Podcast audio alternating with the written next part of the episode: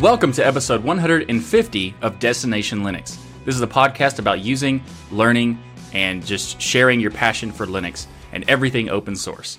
Destination Linux is meant for all experience levels, whether you're a guru of sudo or just heard about Linux for the first time today.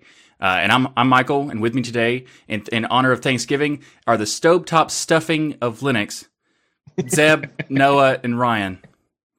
So, Noah, how's your week been? It's been good. I've really enjoyed the fact. uh, It was funny. So Tuesday night, last question I get on the show is a piece of feedback, and somebody goes, "How do you balance life and all the work?" And I went, "Because I have really firm limits. I have firm limits in the sand. Like there are things that I'm not going to infringe on." And so, uh, immediately after that, the next day, I wrap up with work at six o'clock. We called it a day, and I spent the rest of the time at home with family. And of course, by time at home with family, what I mean is playing a little Rocket League, eating some food, relaxing, and of course, sitting downstairs in my lab, coming up with all sorts of crazy Linux ideas and testing different Linux software and trying different Linux projects that I haven't had any idea uh, that worked. And um, came across a project that has gone completely open source. Um, the name of the project is uh, Blue Cherry DVR, and they used to be they used to have some components of their software stack that were open source and some of them that were proprietary and i just always felt like it was a better u- uh, user interface than zoneminder and go to their site to go check out what they have going on and they've completely gpl'd their entire software stack from top to bottom the whole Nice. thing is open source and on github downloaded it spun it up on a vm works fantastically supports LUKS you can have encrypted you know security camera recording works with all the major brands like it's a really cool piece of software and so i'm awesome. kind of digging into that and seeing what's po- what's possible and and and and what works with it because it's it's it's kind of a major major iteration. For years, we've been kind of waiting for really good IP security camera software to come to Linux, and ZoneMinder has been kind of our best answer thus far. And there's just there's a lot of it's a lot of rough edges to be honest with you. And so I was glad to see that there's another player in this game. Actually, there's a couple I've come across now this weekend. But That's there's a big undertaking probably in switching because you have quite an infrastructure Yeah. built out, right? Yeah, not only that, like it's the cli- it's our clients too, right? Because their systems will undoubtedly change uh, when if if if if I make a different change. But the the thing is, like, I I look at the I try and look at the big picture, right? UniFi is snooping on people's internal networks and sending that information back home, and they're only turning that off once people throw a fit. They've discontinued their original UniFi camera series that's open and you can run on your own hardware and run as many cameras as you want on your own Debian box. And now you have to buy their stupid uh, hardware thing that's locked in and it only supports 20 cameras. Um, and let's face it, if I'm going to put a camera and a microphone on the inside of my house, gosh darn it, do I want that thing to be secure? And do I do I want that thing to be under my control? And how am I supposed to trust that on some random company's uh, you know infrastructure? I want that on my infrastructure. I want that on Sweet Sweet Linux. So the the nice thing about Blue Iris is I'm able to use LUKS. I'm able to use a standard CentOS box or a standard Ubuntu box, and then it's just a software package that runs on top and stores you know MKVs of video files around my house on an encrypted hard drive. Like that seems like a trustworthy way to go. I'm very comfortable with that model. I I just I wish there was a mobile app to be honest with you, and there isn't. So uh, there there is some work and there's some more investigation and exploratory to go. At the Synology is a, is a Linux based box, obviously not open source, but ha, you know it sounds like they have a lot of cool features. So I'm going to give that a shot. Um, then there's some other software that actually runs on Linux, but also is an open source. I want to give that a shot too, just to see. You know, Now, I love of. Synology's interfaces, but that's the Mhm. biggest problem with them is they're not open source. Right. So, you know, utilizing it over FreeNAS, which I was using a Synology NAS prior to, you know, it was an easy solution because I'm going to go the open source route. Um, but they actually have a pretty good interface, and I did see that they have this new camera system. It's interesting because I'm running across a similar problem as you, Noah, in that I, I've just been seeing all of these as I'm getting more into reading about and learning about ethical pen testing and hacking and things like that. One of the things I'm coming across a lot in these communities is with video cameras in people's homes. And Yeah. apparently, a lot of these big retail systems that people are buying and putting in their homes by big companies are very easily hackable to the part where they basically list, they have websites that just list all of these open cameras that they found. And you could go on there and sit there and stare at people in their Seventy-three thousand cameras on the site you're talking about. Yeah. 70,000 people have bought cameras at Best Buy, taken them into their homes, put them in their bedrooms, in their kids' bedrooms, in their living rooms, in their kitchens, wherever. And they put this on the internet without knowing what they're doing. And the site collects all of those cameras and streams them, and you just create an account. And you can watch people in their house. It's terrifying. But honestly, everybody wants to make those sites out to be like the bad guy and the creep. And the truth is, you're the idiot. Like you need to take your stuff off the internet. That site is just showing you what actual creeps are going to do to you if mm-hmm. you're not paying attention. So there's a number of things that come into play there. Like what cameras do you buy? Will they offer firmware updates? Are they secure on the internet or do they need to be on their own VLAN or maybe their own separate network altogether? Like we, we have to have answers to those questions. And as a company who prides itself on installing those things for people, I feel like it's incumbent upon me to take these into my house and say, before we put these into your business, into your house, like I need to know for sure that I'm comfortable with them and then I can recommend them to you. And that process has been really enlightening. Yeah. And I think a lot of it has to do with, you know, I, I was looking at my own system going camera placement is something where I'm more interested in the security part, where I want an alert if somebody is getting into my house or whatever. That's my main purpose for the cameras, not to watch my kids or anything else, right? Um, so for that, I think camera placement is important. You you have to keep in mind that even if you have the most secure system set up, someone still could, if they wanted to, pick you out and decide to get into your stuff. What are they going to see and what are they going to hear? And a lot mm-hmm. of times for me, the answer is I put a lot of my cameras outside my home instead of inside my home. So they're at the doorways, they're at the windows, they're at places where I would know somebody who's trying to get in my home would go to, but if somebody hacked them, all they're going to be staring at is my yard. So playing devil's advocate, I have a dedicated 16 port PoE switch. It's not connected to anything else other than the cameras and a dedicated Debian box that has LUKS encryption with a strong passphrase on the hard disk required at boot up, the key nowhere stored on the disk itself. Um, so the process of firing that box up is taking a, a, USB key, plugging it in, and using that to get the LUKS header, typing in my passphrase, letting the box boot up, and now the, the now the NVR is going to run. It records cameras inside or outside of my house. But the only way anybody can ever get to that footage is if they were able, if if you had FBI level uh, forensics come into the house and within two minutes disconnect the box, dump the contents of RAM out, and hopefully extract that massively long passphrase that I can't even remember. Yeah. Like I feel like the threat model, while not non-existent, is so low it's hardly worth mm-hmm. considering. Yeah. yeah. But don't you think about camera placement at the same time? I mean, even with all of that little threat vector I, that you wouldn't I, want to stick a camera in your bedroom, you know? So like I guess I so I I mean obviously there's no real advantage of camera in a bedroom, right? Like well from a security standpoint. So like so but I guess as I kind of go through it, I guess my thought process kind of goes like this. I want to be comfortable in my home. And that means that any technology that I implement in my home has to be secure, open source, run on Linux by default, those things. Um, otherwise, I'm just not comfortable with it. And then once I establish that, then my thinking goes something like this. Just because I live in 2019 and there are bad people that want to do bad things with technology, that shouldn't stop me from enjoying the convenience of technology. And so if I, if technology exists wherein I can have a camera downstairs in my kids' playroom and they're playing downstairs and i can be upstairs working on thanksgiving dinner and and I, I don't feel like a less responsible parent because i'm not checking on them every 15 minutes. I'm checking on them every 30 seconds because i'm just as i walk past that screen i'm looking at them and watching what's happening and getting a real-time image of what's happening downstairs with my kids and if there is something that i need to go correct i, I can do that when it's necessary. Like to me that seems like that's where technology is supposed to be i'm supposed mm-hmm. to be able to trust this stuff we should we have encryption we have software that that is able to protect from prying eyes even when they're even when it's things like the government we have the tools to prevent that we just need to apply it in a logical rational way to keep bad eyes off of our stuff and be able to still enjoy the convenience well, of I, I, I think to- this is where laws are needed. I mean, I'm not a big yeah. proponent in government getting involved in everything, and generally that can turn bad. But in this case, you know, you go to the stores and your average person is not going to be listening to this podcast. They're not going to understand the security. They read on the box that it says it's secure, might even say somewhere on the box the word encryption. They go, oh, that sounds really cool. And they go home, they plug it in, and they have this cool app that they connect to, and they assume everything is fine. And they spend a massive amount of money. It's not like this stuff is cheap. They're spending five, six hundred dollars or more on these devices they're putting on the home, but that's not enough for the companies Then they got to take your information and have backdoors and everything else. And then they don't even actually apply real security. And then you have to worry that they're going to abandon the project and you just spent $600 on something that's non existent, which uh, anymore, which is, you know, there's just a lot of issues with this technology, but you're not wrong. What you say there, there is some of the convenience you lose. But to me, I am looking for a good, secure solution but I'm probably going to give up on anything inside my home being connected to the internet. So I'll keep Really? every camera inside my home on a DVR that just records to a DVR and has screens, and everything outside my home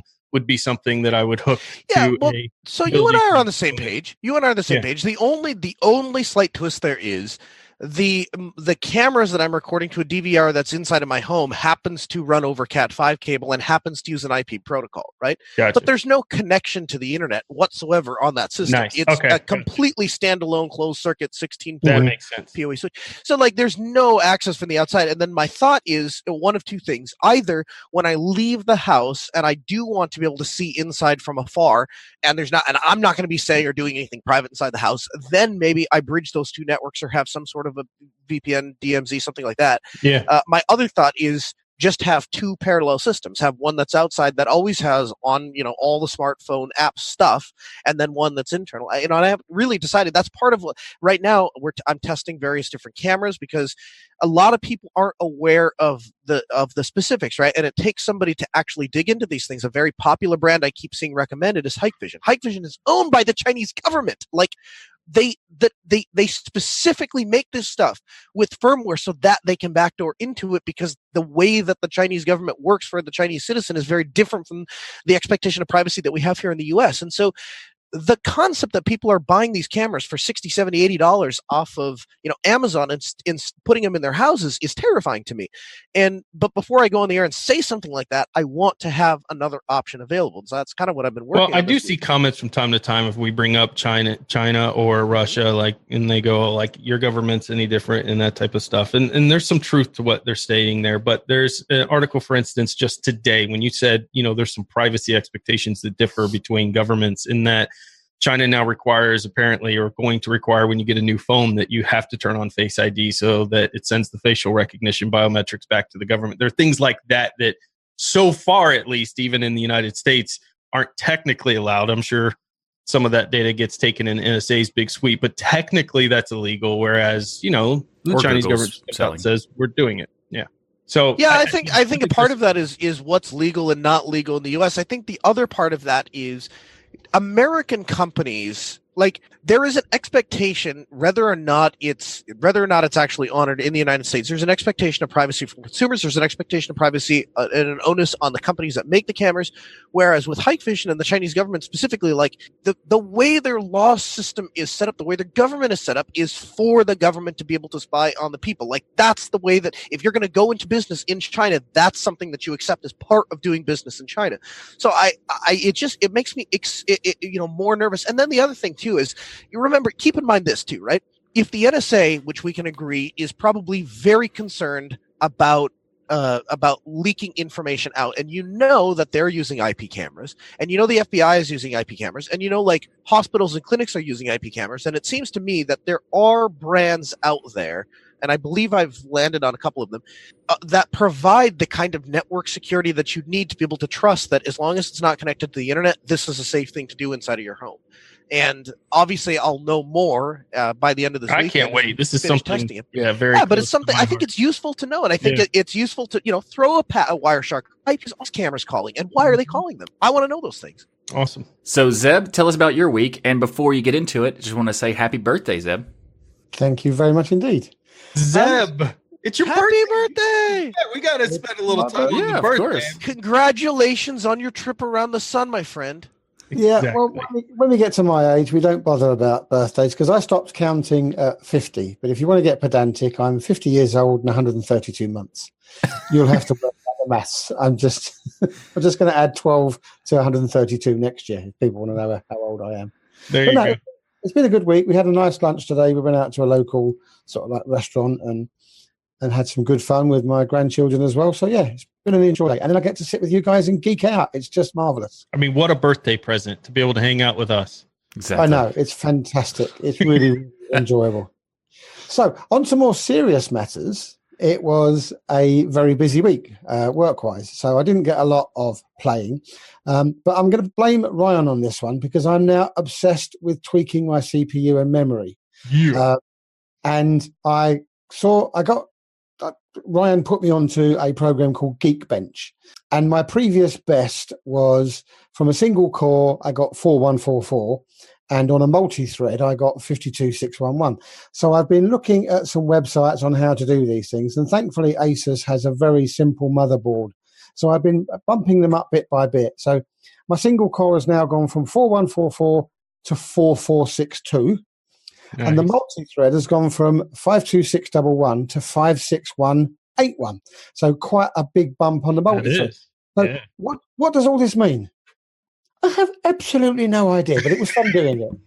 And the machine is stable, so I'll probably turn it back down in a couple of weeks because one of the things that I did read is if you really don't know what know what you're doing and you're pushing your hardware to the limits, I'm guessing you will slowly wear it out longer than if you put it on sane levels. But I'm guessing that would also only be true if it got really hot or you know things were starting to go So, I wrong. mean, this is an interesting uh, topic you bring up because a lot of people ask me to overclock or do overclock videos, and I don't uh, do overclock videos. Um, it's not that I don't overclock and water cool and all the f- cool and fancy things that us geeks with hardware like to do. It's that it's insanely taxing on systems if done incorrectly. It could break Mhm. people's thousand dollar equipment that they've spent, you know, a year saving up for, and then they're like, "Oh, cool, this DasGeek guy does it. Let me go try it." But I've been working on computers for, you know, over twenty years now, so it, there's Did a big. you really? Did you really just do the I'm prof- I'm the professional? Don't try this at home. I am at, the professional, and I do do the don't try this at home because there are so many videos out there where people are doing the stupidest things to get you. Mhm. Why not make for- videos and tell people like why that's because dumb? they don't listen. They think it's cool. They think it's neat. And delidding, for instance, is one of the fads that people love to do, which has got to be the worst thing that people do videos on out there, which is popping the lids off your CPU to expose the die directly and then applying cooling directly to the die itself. Except there are so many issues that can go wrong with delidding, including the fact that a lot of people have broke their very expensive processors because some of those lids are soldered on. And if you don't look up your specific CPU, you're ripping out the die along with that cap and things like that. Mm-hmm. So it's just you, now, if you want to play with your motherboard settings like you're doing, Zeb, I, I tell people it's like a car. If you go and you put all the high tuned equipment and turbos and things in your car, you're going to go faster and your parts are going to wear out faster. That's how it works. That's Yeah. why race cars, you know, they're replacing parts on them constantly to keep them on the road because high performance, lots of heat, lots of heat Mhm. build up. You're going to lose a little bit of life out of it. But a little tweaking here and there hurts nothing. Uh, and you can have fun with it. And the the key is to keep your cooling in match with the overclocking that you're doing. Mhm. So if you are using a stock cooler and then you're overclocking these numbers, then you're going to have a ton of heat being produced and you're going to have no way to truly be able to dissipate it. If you have a higher end cooler, aftermarket cooler, and you're doing these tweaks, then you can keep it there for a long time because you're essentially keeping it at a low temperature. But that's why I Mhm. don't talk about uh, doing that type of stuff a lot. But I think the way you're doing it is very safe. If you stick with your motherboard settings, do a little tweak, test it, see if it's stable. You can have some fun, and then, like you said, put it back to normal when you're done. Yeah, I agree with Yeah, Ryan. so- That's why I don't uh, talk about it much either, or even knowing how to do it. There's no point in learning how to do it because uh, you know all those reasons. Yes. Yeah, well, there's no point in not learning, but you have to know what the risk is, and nobody talks about the risk. The risk is you may lose your $500 CPU. Your CPU may not only last a year or two versus. Okay, so you won't make videos about it. Would you ever come on the Ask Noah show and, and explain the dangers of overclocking? If I asked you about it, Sure, I would. all right, okay, Yes. we might have to do that. Sounds good. So the, rest of my week was really quite fun because, as everybody knows, there's a Steam sale going on at the moment, and I managed to bag Need for Speed Hot Pursuit, um, and had an online game with uh, English Bob and Silent Robot, and it was so so much fun barging them. In, I mean, carefully passing them so that I could win, so that I could win the race. So all of my uh, caravan conkers paid dividends as they were slowing down for the bends. And I thought, well, if I oof him over the cliff, it's going to take him hours to get back. So I'll win the race. So yeah, it was really good fun, and it's still on sale. So come come and join us on a on a game of Hot Pursuit. It's a great laugh. Yeah. So are you saying here for the record, Zeb, that you dominated EB and Silent Robot? Not at all. Oh, okay. I thought that's what you were saying. I came I came in last more often than not because. Half the time I, I misjudged ramming them and then just hit the barrier myself. Well, well done, man. so, Ryan, what's new in your world? So this week I have spent a lot of time with the family, being the holiday and finally having some days off. But I did get a chance to get a video out uh, on my final kind of conclusive review on the PineBook Pro. I've been amazed at the support for these videos out there. There's so much interest in this PineBook. I'm actually seeing a lot of people commenting on the video that, based on their comments, I can tell are not individuals who have necessarily used Linux before or played with Linux heavily. So a lot of people just interested in the fact that they get this kind of hackable laptop for a very reasonable price and some of the cool things that you can do with it. So that's been fantastic to see. And I actually plan to uh, a hack away at this device a little bit, not overclock it, but there are some things that I think you could do. For instance, flipping the speakers around so they're front facing. Uh, based on looking inside of the device itself, I think I can use a uh, basically a hot air workstation with a very tiny tip and be able to cut some holes into the top plastic cover, flip the speakers up so they're front facing because there's no reason based on what I see that they're not, and have some better sound out of them. Maybe even upgrade the speakers myself and things like that in videos coming up. So I'll be doing some hacks around with that device because I won't feel bad if somebody breaks their $199 PineBook Pro as much as their $1,000 Intel CPU. Especially oh, considering so- the PineBook Pro, you can also just replace replace the guts later, and just there you go. So Exactly. Yeah. Absolutely. But just let me say one thing that you shouldn't be surprised, Ryan, because those videos are so well made and your enthusiasm just jumps out at the screen at you. So even if somebody's not a geek, after watching your videos and all the stuff that you're doing, it's infectious. People want, I'll have some of that. Let's go and try it. It's great stuff. Well, thank you, Zeb. Yeah, so I hope it introduces a lot of new people to Linux, and, and it sounds like it is. And and the Pine team is insanely supportive. You know, I, I Mm. bought this out of my own money, went and got this PineBook Pro. Um, I've said some things about issues that I have with the device in all of my videos, things that are good, the bad, the ugly, but they're out there retweeting it, talking about it on their forums, messaging me about the issues I'm coming across, saying, hey, we got a fix coming for this. Like they've been really really supportive and involved with the community which is what we expect from pine 64 and what exactly you're getting from them which has been awesome as well. And then lastly i did another repair for dark one. He uh, has sent a, another laptop that had a shattered screen in it um, a very strange form factored screen and um, he got the laptop for nothing and is like hey i'll just send this to ryan and make him fix it uh, which I did. So that's been repaired. But um, what's interesting is it was another Windows machine. So I'm just putting this out there on the show that Dark One Linux and Tech News should be Dark One Windows and Tech News going forward. Just a thought there. I hope you sent them back with Linux on, though.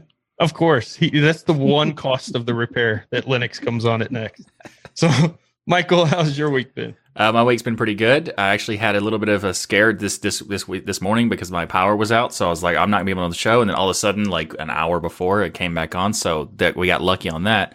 I've actually been doing quite a bit, and I wanted to talk about it in the sense that I've been doing uh, some form integration with the websites for various different uh, podcasts and stuff. So now, when you go to the forums, uh, you can actually reply to threads that were created on the websites for the individual podcast. So if there's an episode when Destination Linux X next episode episode comes out, when you reply on the forum for that thread, it will automatically show up as replies on the post on the website. So I've done a lot of integration there, and it's really cool stuff.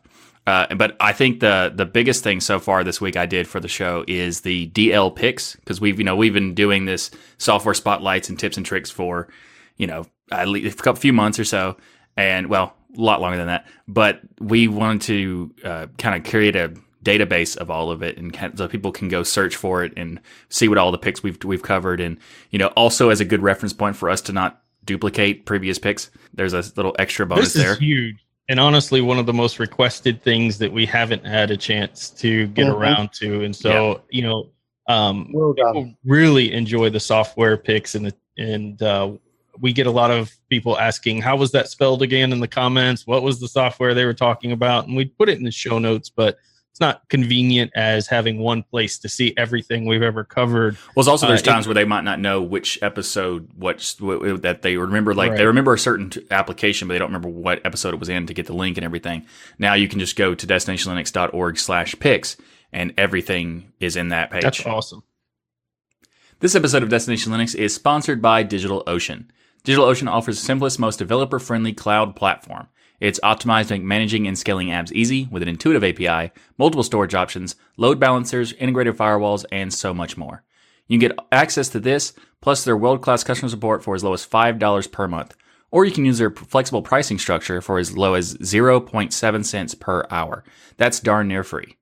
DigitalOcean also has over 2,000 cloud agnostic tutorials to help you stay up to date with the latest open source software, languages, and frameworks. You can get started on DigitalOcean for free with a $50 credit for one month by going to do.co slash DL.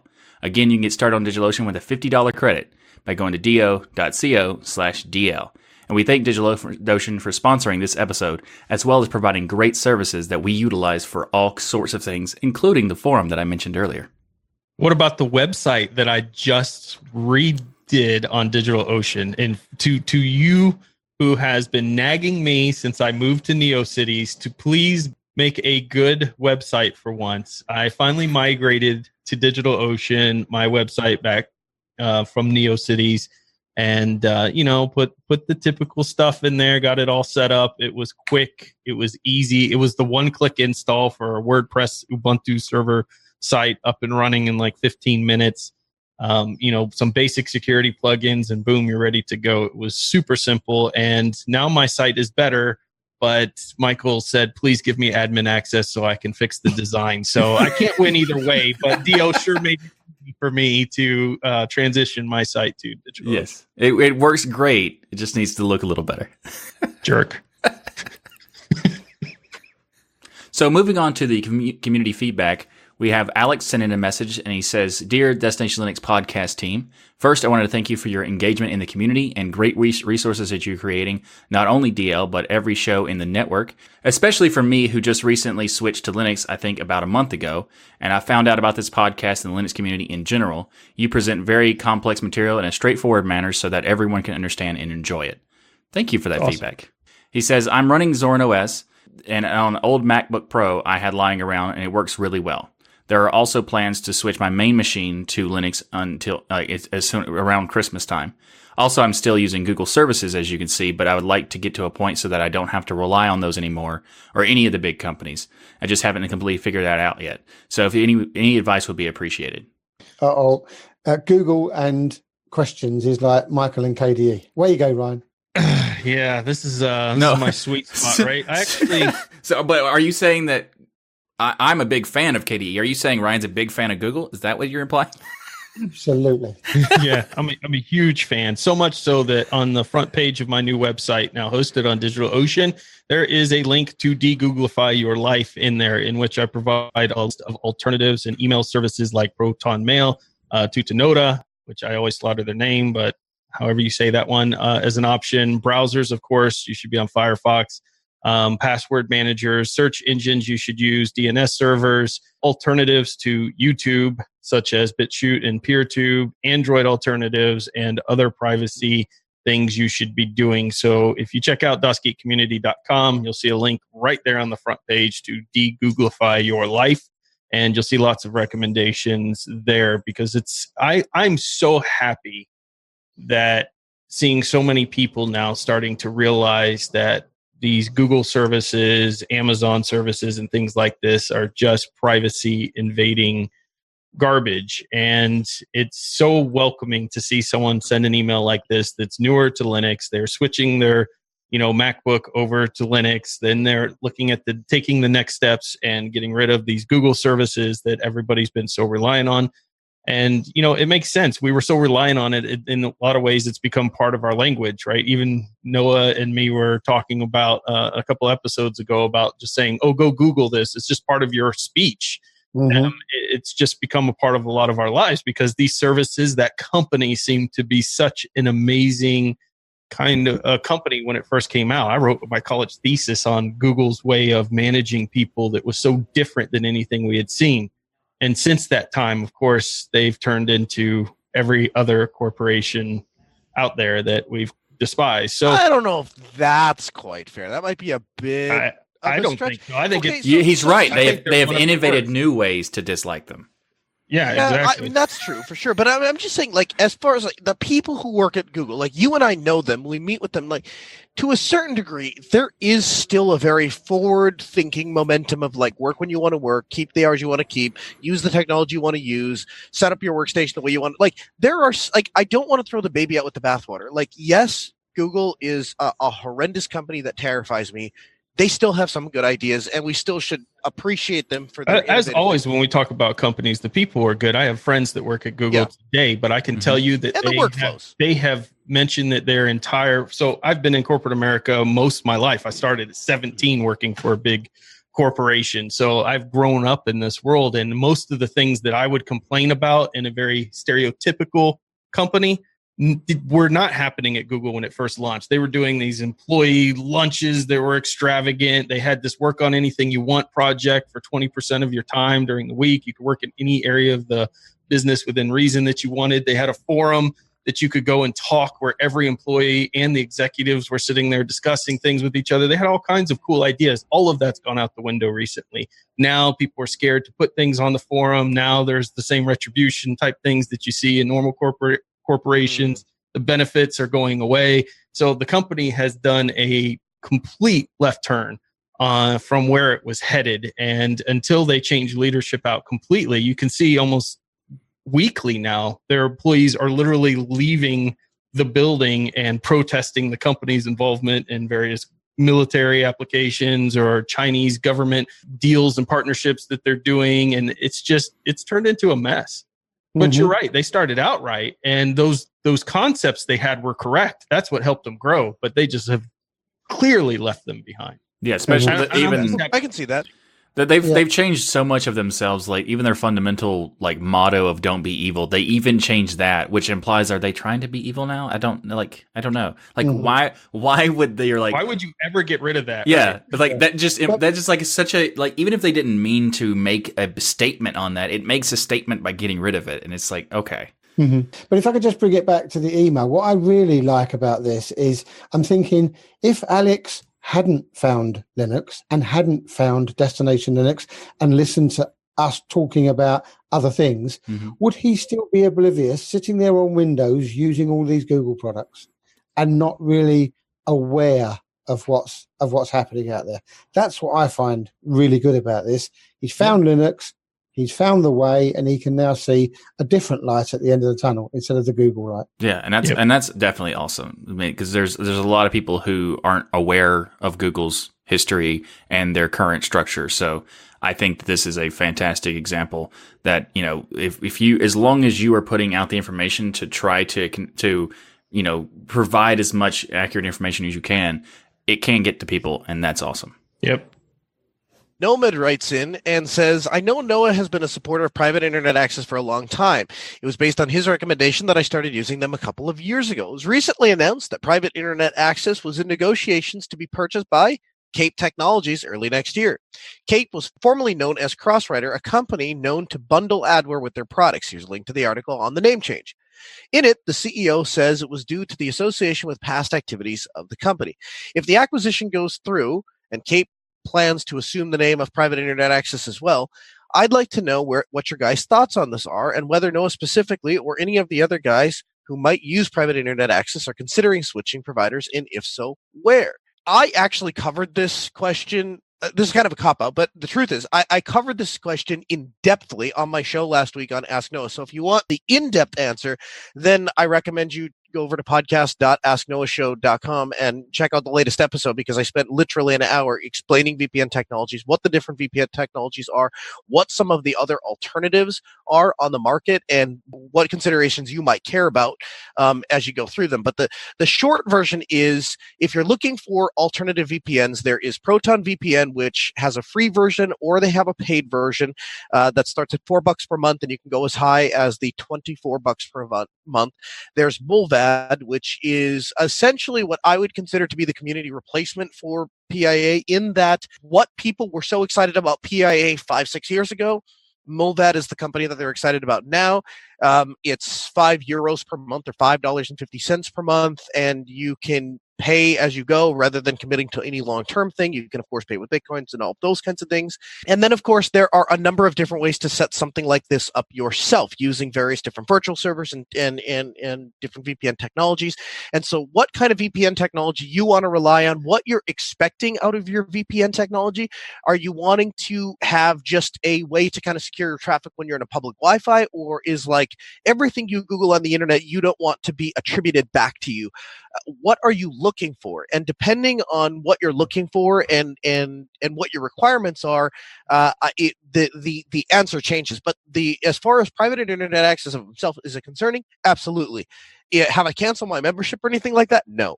I want to see what this company does with mm-hmm. PIA. It's entirely possible that this company looked up and went, listen, people there is a lot of money to be made in protecting people's privacy. Private internet access is doing that. We made money by exploiting people's privacy now that seems like we can make more money by protecting it let's make money by protecting it. I i don't know that cape technology is a good or bad company. I just i trust that they're interested in profit. Pia is successful precisely because they have a track record of protecting users privacy. Maybe that's all it is.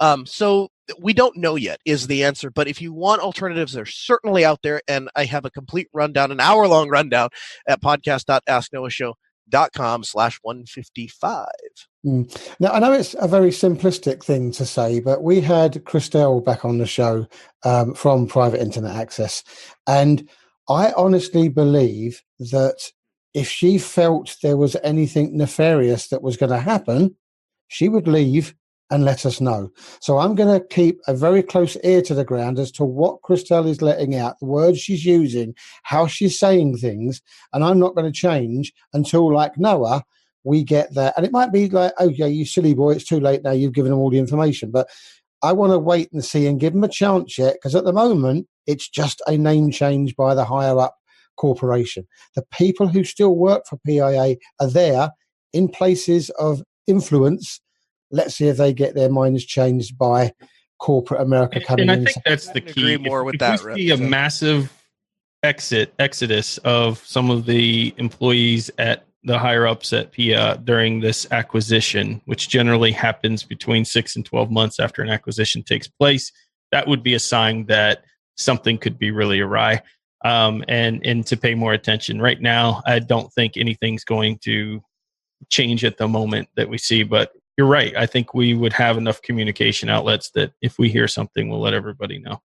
So the Zeb, you made a good point that I didn't think about, like having a sign of you know, like the Exodus would be a good sign to say that it's going to be an issue. Um, but it does it does make me kind of worried about the like. There's it's a weird situation because if PIA was purchasing something, there'd be no argument. Like we'd be like, yeah, of course they're they're we they're the ones in control still, but they're being purchased by someone else and that person, the people who are in control, could make changes in the back end that we have no idea until it's too late.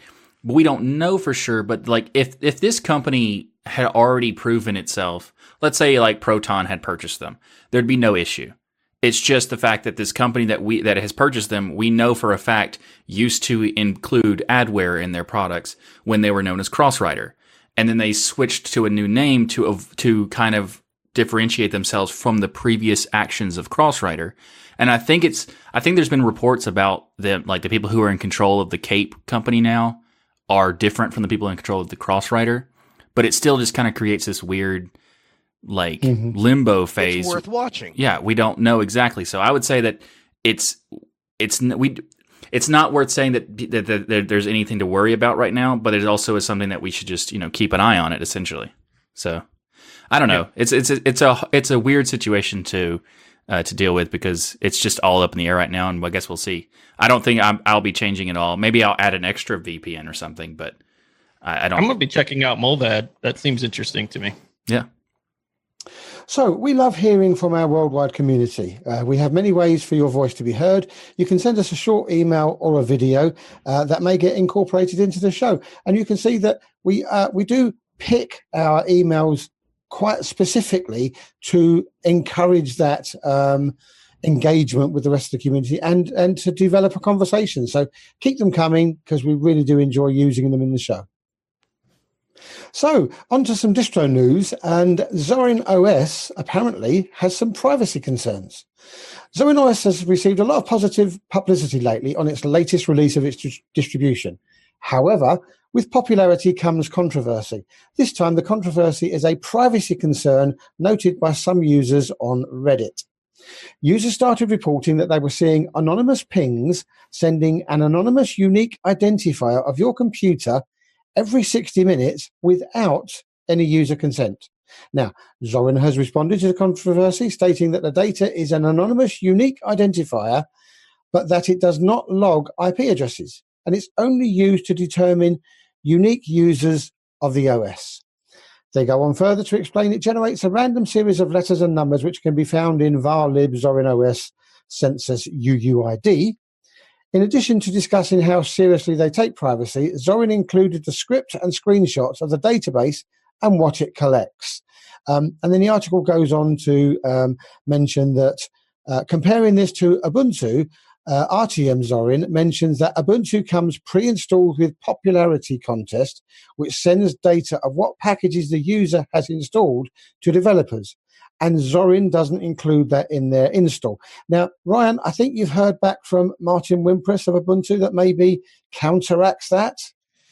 Yeah, so I reached out to Martin because uh, you know I had some ideas that what was being stated in this article was wrong, but who would know better than Martin himself? So Martin clarified that popularity contest is installed by default as it has been in Debian for many years. However, popularity contest has been disabled by default also for many years and that they do because in the article they also mentioned something about you know, uh, Ubuntu may or may not collect IP addresses. The answer is no, they do not log IP addresses via Ubuntu report either mm-hmm. uh, within their data. So, um, you know, some of these articles, it took me all of five minutes to reach out to Martin and say, hey, is this the case or not? And we got an answer. And I feel like people writing articles like this, it kind of creates an unnecessary privacy reaction of, mm. ooh, what Ubuntu's doing um, Ubuntu's doing the same thing. They may or may not be logging your IP address. Why not ask uh, one of the developers? It, it takes five minutes or even Unity or something. Yeah. But for me, this brings a more interesting question that, okay, so Zorin is out there and they're trying to collect information on the number of users they have whilst maintaining its anonymity. So there, no doubt there are people who can go out and check that. Is there anything wrong with that? What's wrong with trying to collect information about the users that you can have or the users you have, the type of hardware they're using, if it can help you improve Linux? There is one is thing wrong with it. Wrong? Most distros don't do it. They, sh- I think every distro should do it because it is a situation where we don't have any idea how many people actually use Linux, and we haven't for decades, purely because people just don't ask and don't have a situation for this. This is essentially a machine a machine ID, and this ID is associated to an individual machine, and then it sends back the data. I think the weird thing is that it's 60 minutes. Like I don't think that's necessary to do it every hour. It just that's odd. But like yeah, once a week yeah. yeah. once once a day at the most is is probably in, uh, fine. But like uh, you could do it, you could say like this has already been sent, so only update it once a week just in case. Like that could you could be doing that to see how often if they try to ch- if they you know distro hop off of your system, I, I could see why they would want to do that. But once an hour seems excessive. But good the, luck. But the the idea of just taking a machine ID is not a big deal. There's actually other distros that do it as well. Uh, in fact, uh, KDE Neon also has a machine ID system where it sends a unique identifier for that system, uh, and it's completely anonymous in that, that way.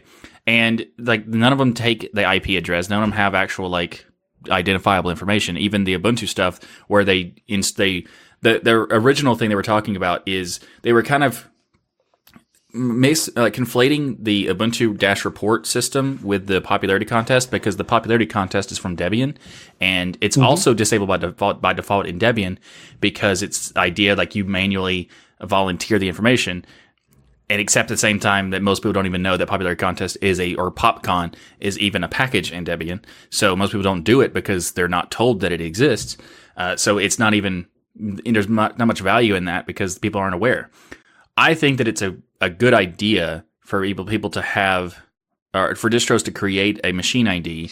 And I think it's important to know how many people are using your system and how many people are using your distro. I and don't disagree with anything you're saying there, but I, and I don't think anything Zorin was doing here was nefarious in any way. They weren't trying to get one over on people, but I think this is a great lesson for, you know, Ubuntu hasn't always had the best communication when it came to the 32-bit situation, for instance, but one Sure. thing they did really well when they were going to gather additional uh, data that you had the choice to opt out of during the install was Mhm. they did this big announcement about they were doing it. They told you exactly the information they were going to get. Then they created a web page on top of that to post all of the information they're collecting so you could Mhm. see it and everybody could use it. And they just had a really solid communication plan. When you're dealing with people in the Linux community, you have to realize that we are, as a whole, a much more educated computer user that is very interested in privacy and security. In fact, I would say that's in the top two reasons people switch to Linux is privacy and security. So if, if you if you are going to have an operating system and you are going to do any type of data collection, you have the responsibility to be extremely clear on this is what we do, here is how we do it, and everybody knows when you install it, and you provide an opt-out option. And in this Mhm. case, their excuse for saying, well, we didn't get around to the opt out feature in this release cycle seems a little odd to me. Mhm. Yeah, it doesn't quite fly. To me, it seems like, hey, it's not a big deal. Everybody else is doing it. And then, oh, we couldn't get it to it in the release cycle for the opt out, so we're going to add it in later. Again, do I think it's negative intention? No, I just think it's a big oversight. And I hope Zorin learns from it in the future to say, hey, we're dealing with a community that uh, is very much on top of their privacy and security, and we need to do a much better job, s- you know, with Mhm. being transparent in what we're doing, so that stuff like this doesn't get blown out of proportion. I agree completely. Now, I know, I know we're showing a little bit of cynicism here about we thought, well, maybe they think we won't bother and let's see if we get caught. But again, having interviewed uh, Artyom on our destination Linux, I think it was a genuine mistake because he seemed Yeah. very switched on, very Yes. clued as to what the community wants. But then this also then brings up the very big question: Do you have to opt out because you're automatically opted in, or do you have to opt in because you're automatically opted out? I prefer the opt. You're already opted in method because that Agreed. way those people who just go next, next, next, next, next, next, next don't care. So what? So what does it matter that you've got their information and you're counting numbers? Whereas those people who would really care will read that and opt out. So I think you know automatically opted in is a better solution. I think there's people who argue that it's you know the the privacy oriented people who are like zealots, I guess, I guess in the in the privacy side of saying that having it opted in is a negative because it assumes compliance, and I think that that's I think that's mm, you know a bad argument because opted in is a good way of doing it, mainly because if if someone doesn't care and they just don't also don't care enough to opt in if you have them automatically opt out by default, then they might not opt in and you don't even have any idea at all. If they are opted in automatically and you say you also get the information about when they opt out, then you know that they chose not to. So you you get more data in that sense too. Yeah, so that's and like Ubuntu, create a very clear screen where Yes. it says it. And if people don't Mhm. read, they're probably not reading any terms and agreements of anything, anyways, and just accepting stuff all over the place. But uh, you have to make it a clear screen or clear screen, clear indication. This is the Mhm. option. You don't want to hide it, you know, in some box at the very bottom that nobody reads with tiny text. You know, they, you just need to be very upfront with it. I think Zorin can Mhm. learn from this, and I'm sure they will improve upon it in their next releases. Yes, I agree, and I also think that it's a great point about Artyom that he that, that we've had conversations with him when we know that they did they wouldn't do this stuff maliciously, and it would just seems like an oversight thing. However, I would also point out that if you're going to compare what you're doing with someone else, make sure you're fully informed on the thing that you're comparing it to, because mm-hmm. in this case, that they were not. So yeah, you know one one thing that that does dawn on me is I agree, Ryan, uh, like hundred percent that the, the vast majority of people that come to Linux are coming because of security and or privacy and or because they just want something different. But one of the things that I feel like requires cutting a little bit of slack is when you have a distro that has a very specific purpose like Zorin OS does, Zorin OS is specifically designed to be a soft landing place for Windows users. And so to that end, like I understand if I, I would understand more if a privacy focused distro like Tails had some sort of reporting feature and like it would be totally appropriate to take them to task on that. But when you start talking about your focus is a soft landing spot for Windows users, like it's not inconceivable that mistakes happen. It's not inconceivable that inadvertent decisions are made and sometimes we just have to be a little bit patient with smaller niche distros that are trying to accomplish one very specific task is that me making an excuse or is, is there some i mean no you're not wrong and i don't think this is a bash on zorin situation either here and i think companies wanting to understand who's using their product is fair but you also have to if you're if you're in a business and zorin sells this right they sell their operating system they have it for free as well but they sell versions of this they're trying to make a company out of this, which is fine. And I'm very happy with them. And I think a lot of people love their product for a good reason. It's a good product. But when you you have to know your customers. And for instance, like you said, a lot of people are coming from Windows. They hear Windows collects metadata on them.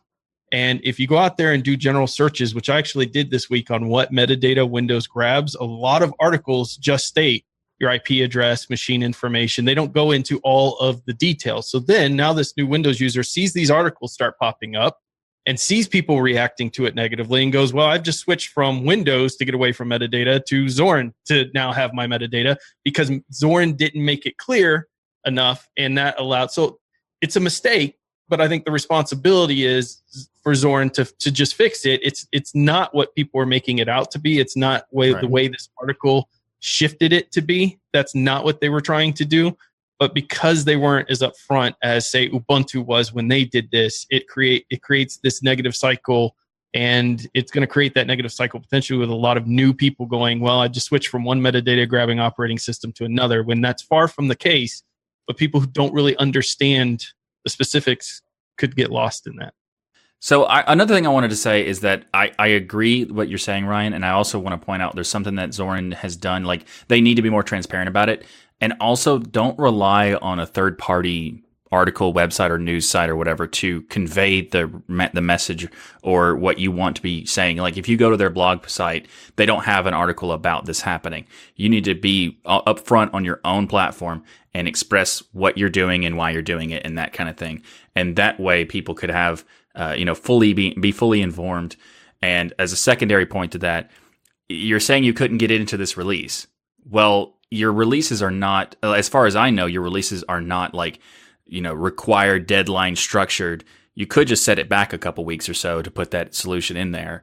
And I think mm-hmm. there, there'd be no issue whatsoever. I think that's what. Well, actually, no. If you don't tell people about it as well, there'd still be an issue. But like, there's, there's, you, it'd be less of an issue if you had, gave them the option and take a little bit more time to make sure you could. So overall, I think there's not that much of a privacy concern for Zorin, and I think people are overreacting. But at the same time, there are things that they can improve on.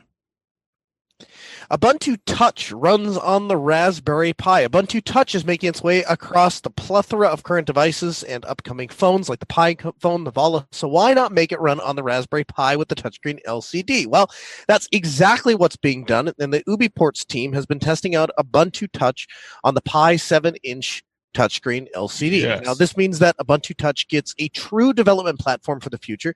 And if you're already using Ubuntu Touch, then you also have something to look forward to in the upcoming OTA, uh, in the upcoming over the air update, including better support for Bluetooth headsets, Mir display server that can run on Wayland, and uh, that will allow the user to suspend the session and save you battery. Now, Ubuntu Touch is heating up and is well deserved and they have an incredible crew of developers, and the OS keeps getting better with every release. My question to you is this Who is the user that is sitting down in front of their machine and they're going, I have this Raspberry Pi, I need an operating system for I don't want to put Ubuntu Mate. I don't want to do I want a mobile operating system that isn't quite on par with Android or iOS yet. That's that's the part that has always confused me to the point that every time Dalton Durst comes on to ask Noah, and I ask him that question, like, who is the primary user? Who are we targeting? Who are the people that are signing up to do these things?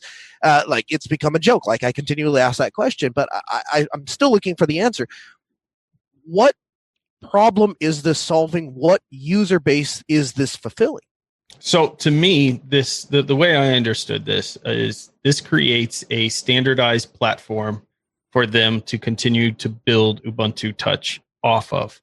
So everything in the mobile world um, is well, not everything, but a lot of things in the mobile world are ARM based. You have this very stable setup with the Raspberry Pi 4, in which you could tell anybody who's interested in helping out and developing for this tool. Uh, oh, you want to help us with Ubuntu Touch? No problem. Get a Raspberry Pi, install this OS on it. Has the touch screen, has everything that a mobile phone would have and you can go in there and start developing and building things like applications and other stuff for it right from a you know standardized piece of equipment that anybody can go grab this is much different than telling people go buy that seven year old phone off of ebay for 25 bucks hope that it's the same you know uh, uh, still runs the same or has the same uh, hardware in it right. that uh, the phone in the US has and versus the one in the UK has and all of this type of stuff. So it just creates a standardized platform for them. Okay so just playing devil's advocate for a moment. So the the standardized platform is a desktop replacement all in one pc designed for learning. I mean does that not seem like a strange platform to standardize a mobile operating system on?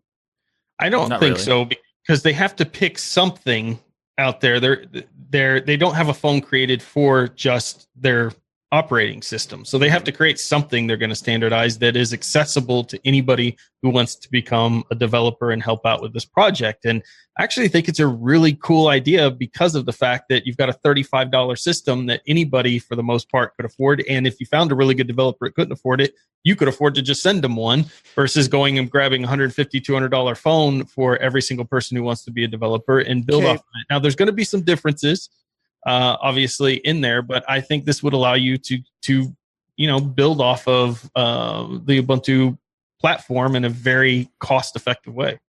So it's thirty five dollars for the motherboard, but then you got to add a touch t- screen display, and then you have to have a po- mobile battery pack so that you can power this thing, and then you need to have a case that fits all of those things. You don't have to you, have a case that fits all that. So you're just going to carry the the little. Oh, I have an LCD screen that's separated. It has its own stand that you just plug the Raspberry Pi in. Yeah, but okay, but uh, again, like, what are you doing with this? So uh, developing I, I, okay, yeah, all right, case, great. so off of it. Right, but I'm just saying, like, it's fine for like developing apps again for the mysterious user, but again, we don't have a thing that I can go take to a person and say, here's a thing that you can run a Ubuntu Touch like that, that. This doesn't fill that niche, right? Yeah, it's one more place that people can develop apps. But let's be honest, if my understanding of the way that that the that uh, Ubuntu Touch and UBports is developed, any, anything that's developed in Qt could run on it, right? So it's not like we didn't wow. previously. It's not like you couldn't do it on a on a desktop before, and now that we can do it on a Pi, you can. Right? And now you're just you're just putting vinegar in their cereal. Oh, sorry. And they were eating good cereal. It was sorry. Crunch, my favorite cereal. And then you just took a bunch of white vinegar and poured and it just dumped it right in there. That's terrible. You know what? I think this is a great idea. I apologize. Well, Thank I mean, even even let's just like you're right that vinegar is not very tasty. But let's let's say that uh, if you take, I think that I, I think the the audience for Ubuntu Touch, as far as on the phones go, is absolutely the people who care about the privacy and care about security, sure, and are fully sure. aware that neither option, Google or Apple, are the are good options. Like, agree with you 100 percent so far. So that that so I think that we need a phone that has a you know a more easy accessible a way to do it rather than going to get really old phones. And agree I think I think that's what the Pine phone is. And I think that the well, it's it will be hopefully uh, not right now, it isn't, but it will be hopefully. Uh, but the Raspberry Pi provides a way for someone to become a developer on it who doesn't have those phones and isn't able to and wants to get in, involved right now and isn't able to get one of the phones that are supported. I think that that's a good idea overall. And it also, in addition to that, makes it possible for them to work on the Unity 8 aspect of Ubuntu Touch because it's not just the mobile aspect that they're doing. They're also building the DE for Unity 8, which is a Qt based uh, DE for the desktop. So they have there's there's multiple values of doing that using the Pi because it has the ubiquitous nature of the Pi, as well as having the option to work on the mobile version, work on the desktop version, make apps for the things like that kind of thing. To Noah's Okay. point, though, I think the Pine Phone makes more sense, right? If Pine Phone, when it releases, Right. come out and say this is our now standard equipment that we're going to use that everybody develops on, that makes more sense. Yes. But it's not out yet, and there really is nothing out right now that would Right. run Ubuntu Touch to develop on natively outside of what we're waiting for with the Pine Phone. And I think a Raspberry Pi is it's cool. It's kind of an interim solution, and I think they could get some good work potentially done off of it from developers who typically may not contribute to that project. But the one thing I'm the most happy, regardless if it works on Raspberry Pi or it becomes the Pine phone, is that Ubuntu Touch is getting so much popularity because it's deserved it. They've done a fantastic job uh, on this operating system. It needs more developers and more people involved in it if we ever want it to become this big thing. But every, even including the Volla phone and things we talked about last week, are planning to have Ubuntu Touch. It's a name that people recognize out there as a free and open source operating system alternative. That when you release a phone, people are going to ask immediately, does it support Ubuntu Touch? And that's a really good sign for them. And I think hopefully more people will get involved in that project. The people they have are ridiculously talented already um, because it's, I think, one of the most exciting mobile operating systems out. Agreed. So, also in the news regarding mobile OS phones and devices for Linux is the privacy based Librem 5 device has finally shipping to end users this time. Uh, as some may recall, the first batch only made it into the hands of those that worked for the company, which was a sudden change of direction because originally they made it out like people who signed up for that batch were going to get it, but they had only, it seems, sent it to internal folks. But this next Birch batch is actually getting into the hand of end users. And we're starting to see some posts finally from those end users who are receiving their device. Some have taken to Reddit, for instance, to post pictures and answer questions that people have about the device. Um, but a couple of those posts that I uh, stumbled upon, unfortunately, the negativity has been so harsh that they've completely abandoned their AMAs there and said, I'm not answering any more questions or asked for the mods to shut it down. Um, so there's a lot of negativity uh, around this device based on suspicions um, that you know people are saying, "Oh, you must work for the company." If anybody says anything nice about the device, or um, just in general disliking the direction of how Purism has handled this entire launch. Um, so looking at from the pictures of the device and what I could gather in some of the videos, the device does look like it's much better quality than what some were anticipating. If you remember, they had put in their post something about, you know, buttons not quite fitting right, the case not fitting right, that type of stuff. And I didn't see anything there, at least in the pictures, that would lead me to believe the device was incomplete.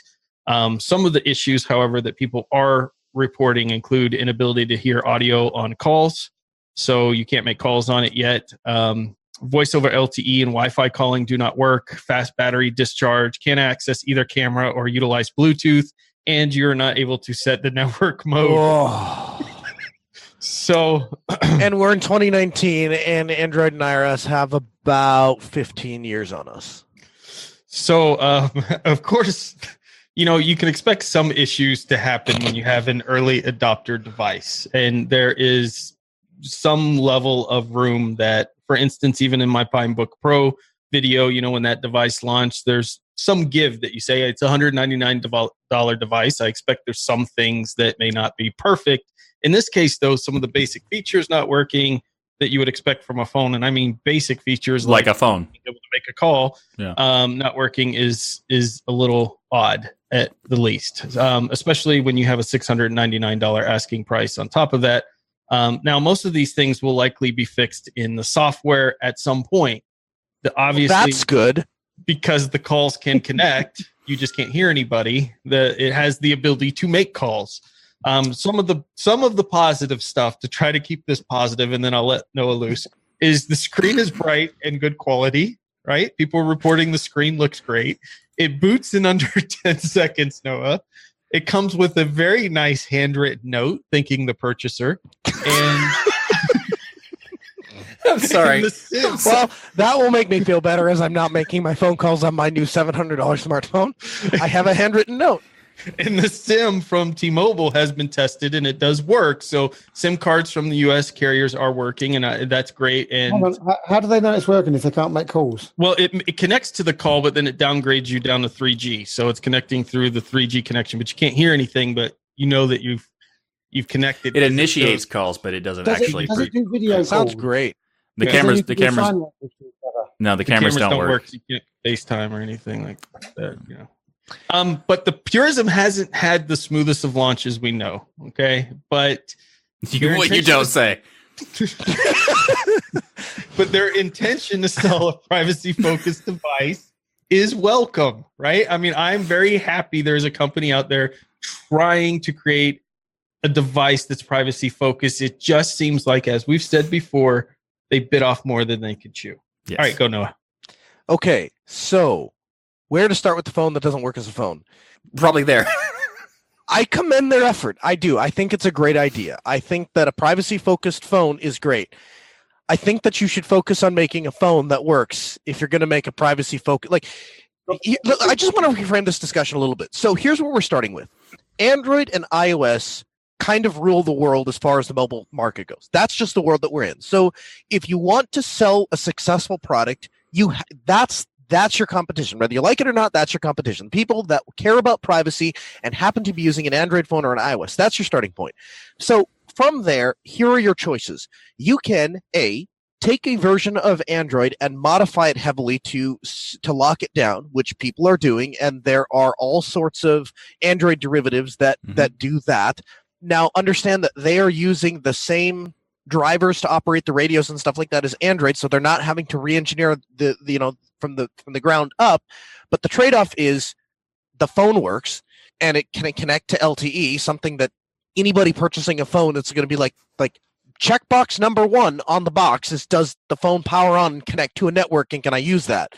The, that's the advantage in going that route in just modifying a version of Android. So what Librem is trying to do, to the best of my understanding, is kind of do this from the ground up. If we were kind of kind of do everything, and while that's commendable and respectable, Apple buys up Gorilla Glass like no tomorrow. There's never going. It's it's it's it's going. It's a far feat to think that you're going to build a phone from scratch. So now you're left with: can you buy pre-existing shells, or can you cobble something together, or can you flash your operating system onto something? And so then the question becomes: is that operating system a better user experience and more privacy focused than you know than the alternatives?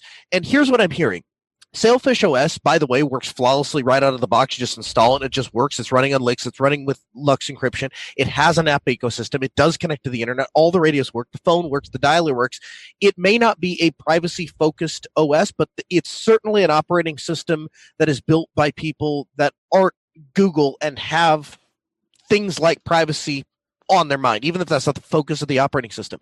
So I, I I'm not saying it's not a good effort, and I'm not saying I'm not glad that they have the success that they do, and I'm always glad for competition in the market space. I'm just saying there are 755 better alternatives to a privacy focused phone than what I'm hearing about. Well, Libra. people will argue that, you know, Purism has taken on, of course, the operating system and the hardware, but specifically they'll argue with you on the hardware Mhm. that the reason why Purism is more costly is the fact that they have created independent modules and, Yeah, so and switches and things within Right. this device Mhm. uh, to make it more privacy focused. And the people who are getting this device are under the impression that this is very much a launch device, meaning you That's are what they keep part of the testing Mhm. uh, as a part of getting this device. And so you should expect to have issues like this. Now, I don't agree with that. I'm just telling you what people are going to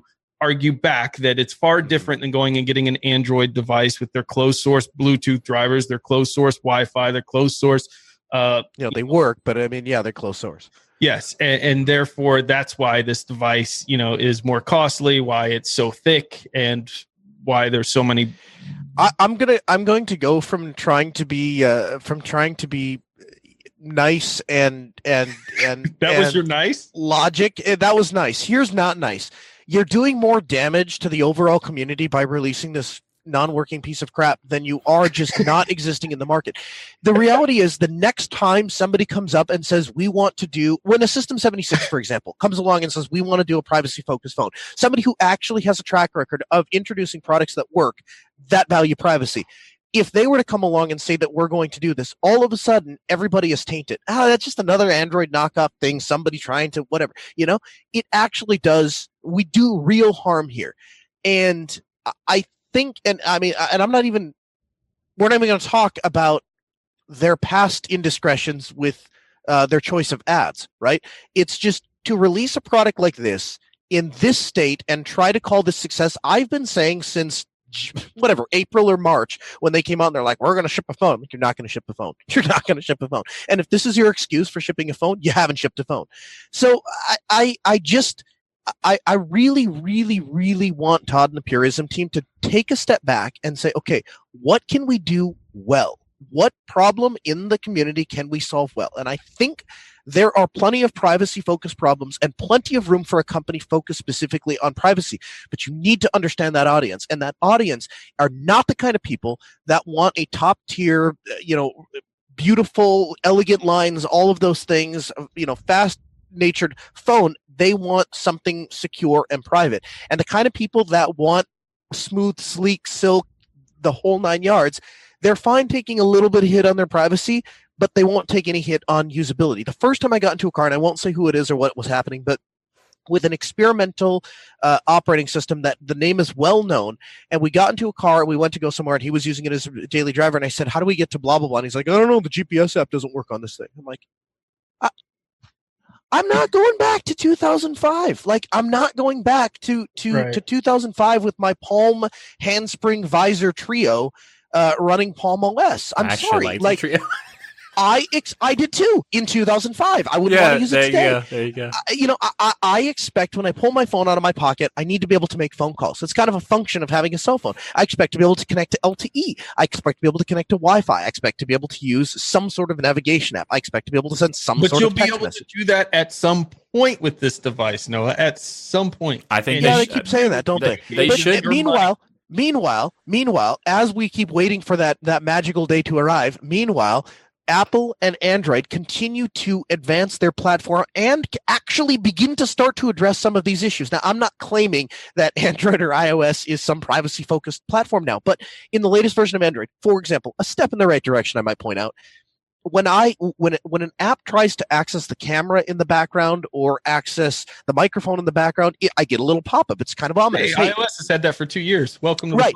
Right. No, but my point is they are starting to address that, right? Both yeah. Apple and Google are starting to say people kind of sort of care about this. Let's throw them a bone. And it's, you know, does that app, does that security function? Is there any actual encryption or security or forcing mechanism to ensure that anything ever grabs the mic that that message pops up? Probably not. But it's a step in the right direction. And uh, I, I guess my point is all it takes is Google or Apple to look over and be like, what are these people? Oh, they're doing that. Okay. All right do what they're doing and just implement that next release okay? And that's not even like a major shift for these companies. It's just task four or five guys that are sitting on the develop thing say hey could you look into this whole privacy thing and see if it's something we can just knock out for them so that the people start complaining? Just make it a point release right?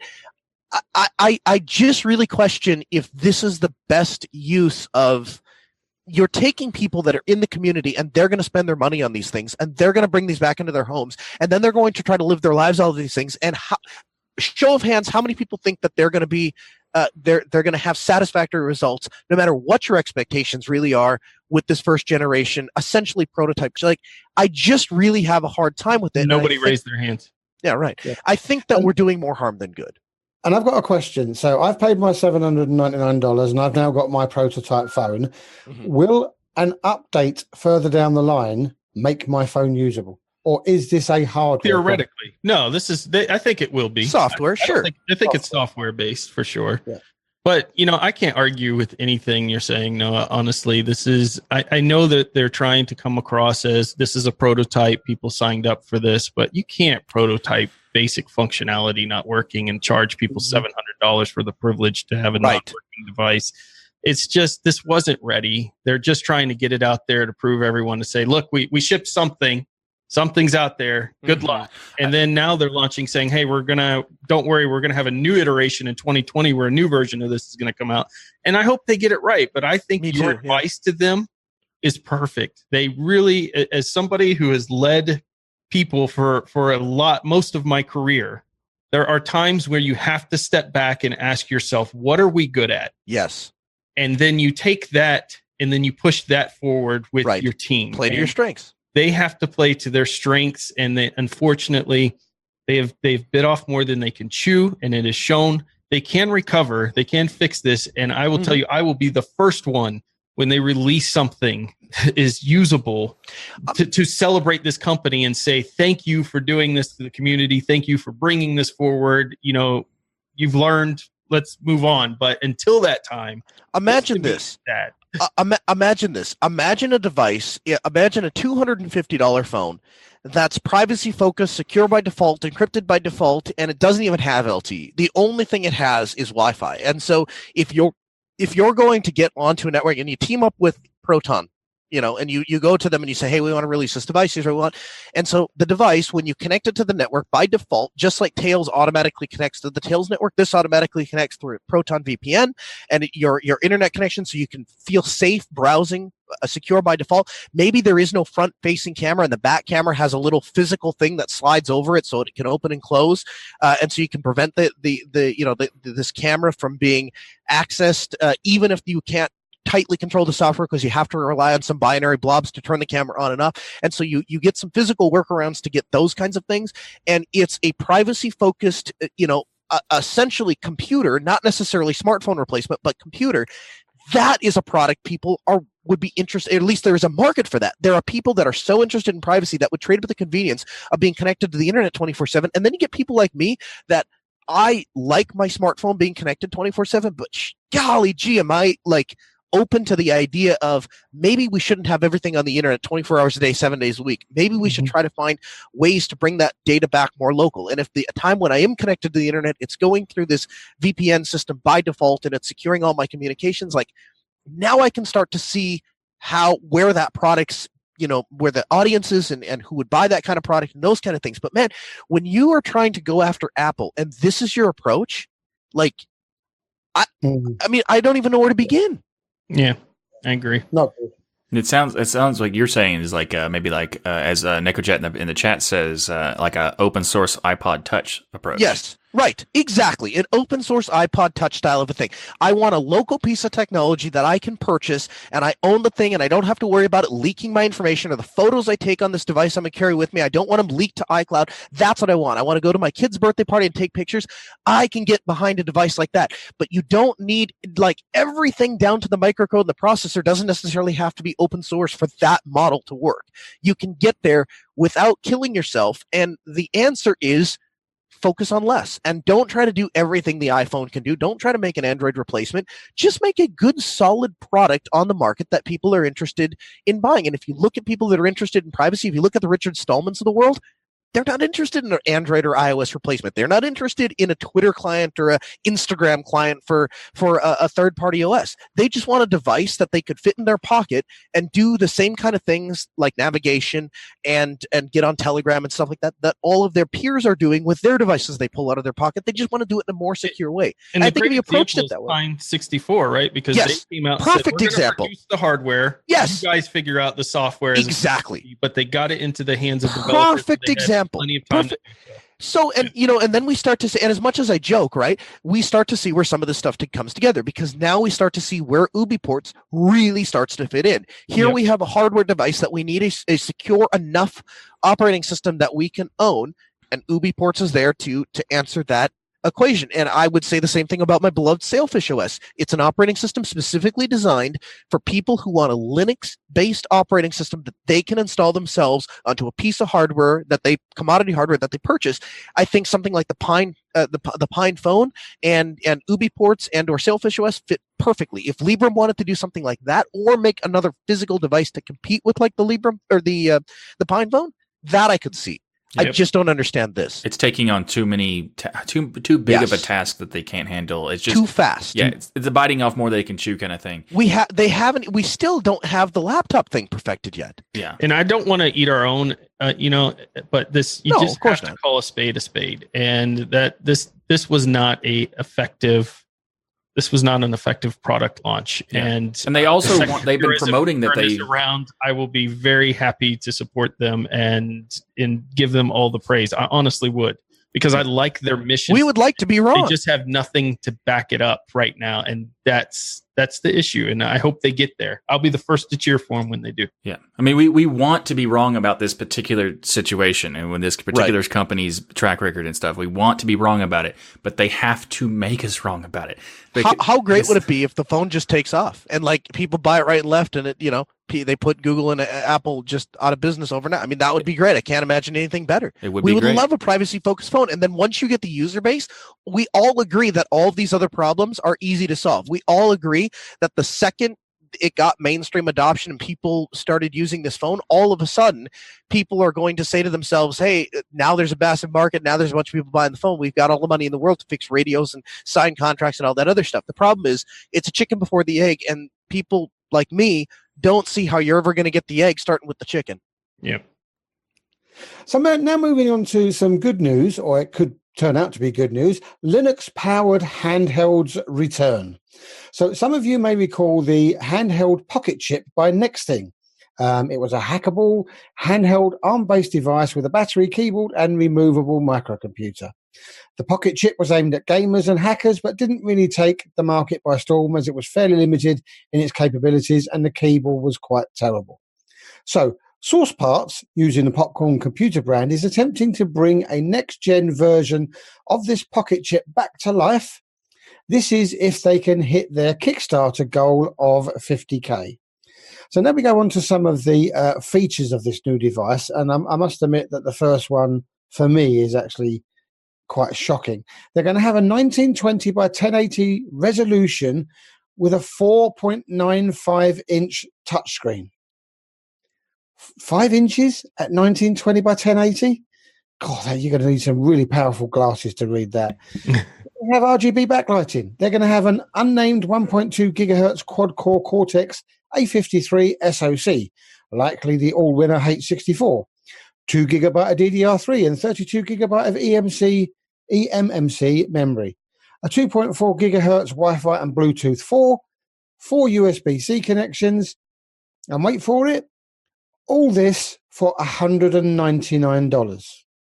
Or if you want a wireless chip included, $299. So my question is going to be, if I can get a PineBook Pro for $199 or a PrimeBook phone for $150, where's this going to fit in the marketplace? Who the people who want a laptop that fit in their pocket Yes. and, it- had- and that's what this is going to have the capability of doing, is it? I actually owned the Pocket Chip by Next Thing when it came out. Um, I was one of the the folks who purchased this device, and then I got it and I turned it on, and I was like, okay, what do I do now with this thing? Um, so I couldn't find a particular use case for it. I'm not saying there's not one. The Pocket Chip though was designed. It seems a lot around gaming, games you would love, Zeb, very pixelated ones. Um, whereas this device seems to be more geared towards, especially with the connections for USB C connections and things, as having that kind of portable, I wouldn't say laptop alternative, but more of like a portable kind of tablet that you could do potentially. I don't know, Noah. Is this something you could use even with the USB C Yes. connections to plug into servers and say do some basic, you know, monitoring, see what's going on, pull up an error log, that type of thing? What, what would you or use just or just have a device on me that like I can store data on, right? This kind of th- this all kind of ties together with the Pine phone, with the with the with UBports, with um the Librem phone. Like there is a I really believe there is a market for people that trust their laptops, like their laptops because they're system administrators, because they have a certain workflow, because they have certain tool sets that they count on. And those tool sets do not exist on Android and or on iOS. And so there is there are two there are two ways of going about this. The first thing is there are the people that just take their laptop with them everywhere. That's why this backpack comes with me. and is never more than a foot away from me. And then there's the other kind of people who have tried to reinvent the wheel through the mobile operating systems. But the Mhm. problem with the mobile operating systems route is, again, as we've discussed at nauseum, none of us really actually trust iOS or, or, or Android. And so we Mhm. need another solution. So as companies are doing stuff like this, I think the original Pocket PC was, in my opinion, was the Lib- uh, was the Libretto 70 CT or 50 CT, uh, made by Toshiba. It was a pocket size, like five inch computer. I still have mine. It ran at the time Windows 95 and had all of the functionality, features, ports, the whole thing you'd need off of a laptop, except it fit inside of your pocket. And then we did the UMPC thing for a while, and that didn't really take off. And Sony kind of tried it, and it, it never really took off mainstream. And I think as those computers kind of died off, and people have gone towards now wanting technology they carry in their pocket, uh, there's even more of a draw for a device like that. And so I don't think I think GPD has kind of touched on it and almost kind of Yeah. got it, and then they kind of backed off for Linux. I think something Raspberry Pi level, Pine level is way better. But wouldn't your Sailfish OS do Yes. things that this thing could do? So wouldn't Yeah, I that be mean, a better solution? You could put Sailfish on it, probably. Yeah, I mean that's kind of what I'm trying to do. But again, like you know, looking at the photos of this thing, it looks like this is designed as a laptop that fits in your pocket, a physical keyboard, USB ports that mount and unmount uh, media. And you're right. I, I have hacked. I, I'm using Sailfish OS to fill this need.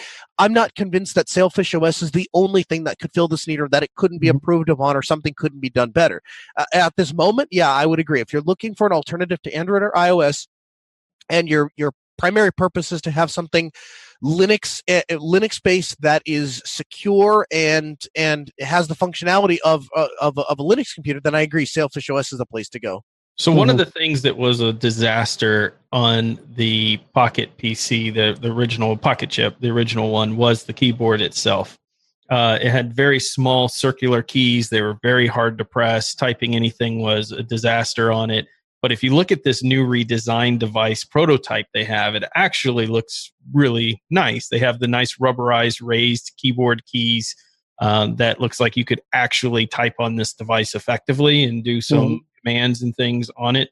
I think it's neat, and the price is right because the big holding block or block I think for things like the P350 530 when it came out, which is the Sony you were talking about, Noah, which I wanted one so bad, but the price was insane. It was like eight hundred dollars when it came out for this little tiny pocket PC, if I recall.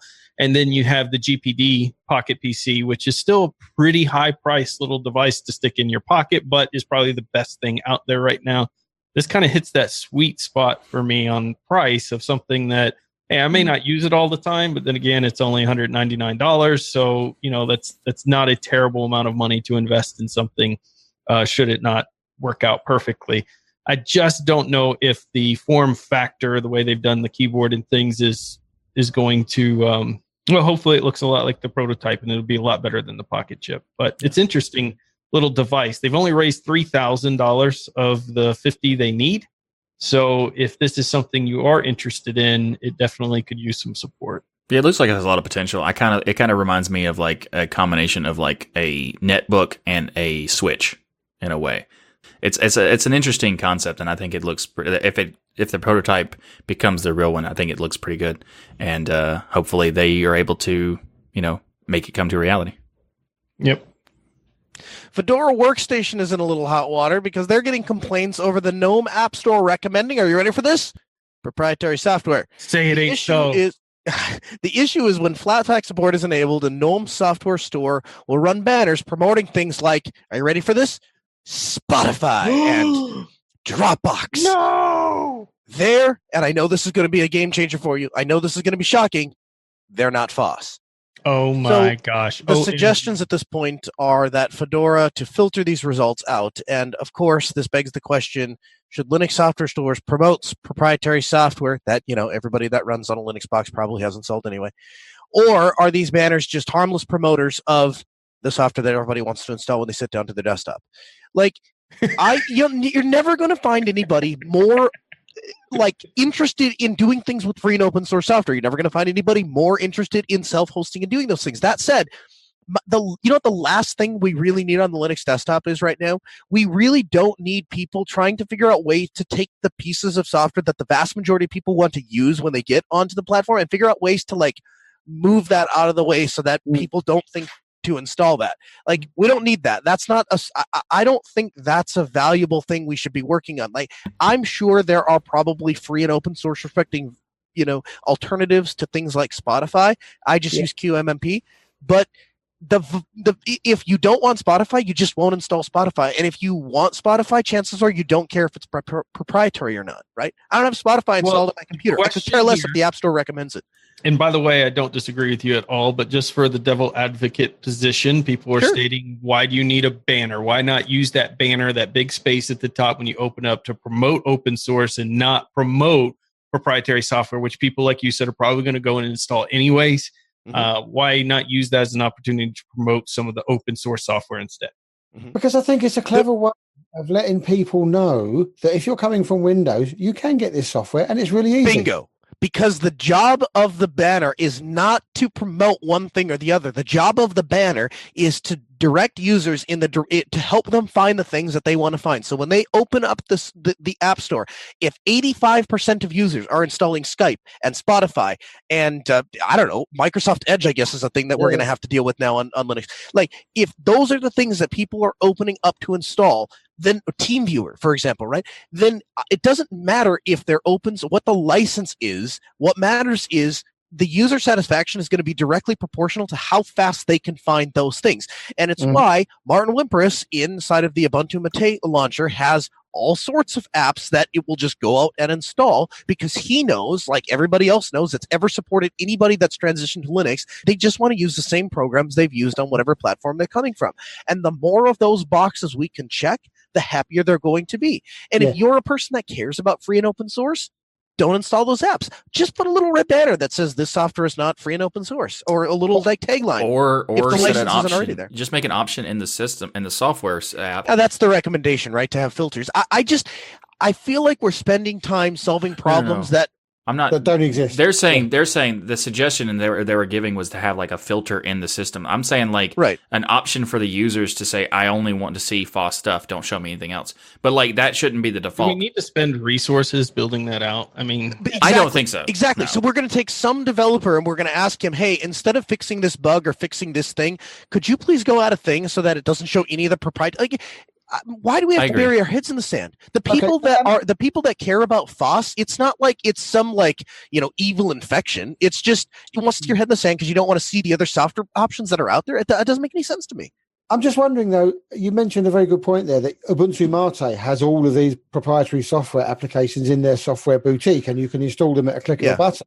Are people particularly concerned because isn't Fedora meant to be a a, a, a, a starting point with FOSS and they make it a little bit difficult to get all these other proprietary bits and pieces in? Isn't that what Fedora was originally? Because I know that you have to put yeah, PPA codecs and stuff like that, right?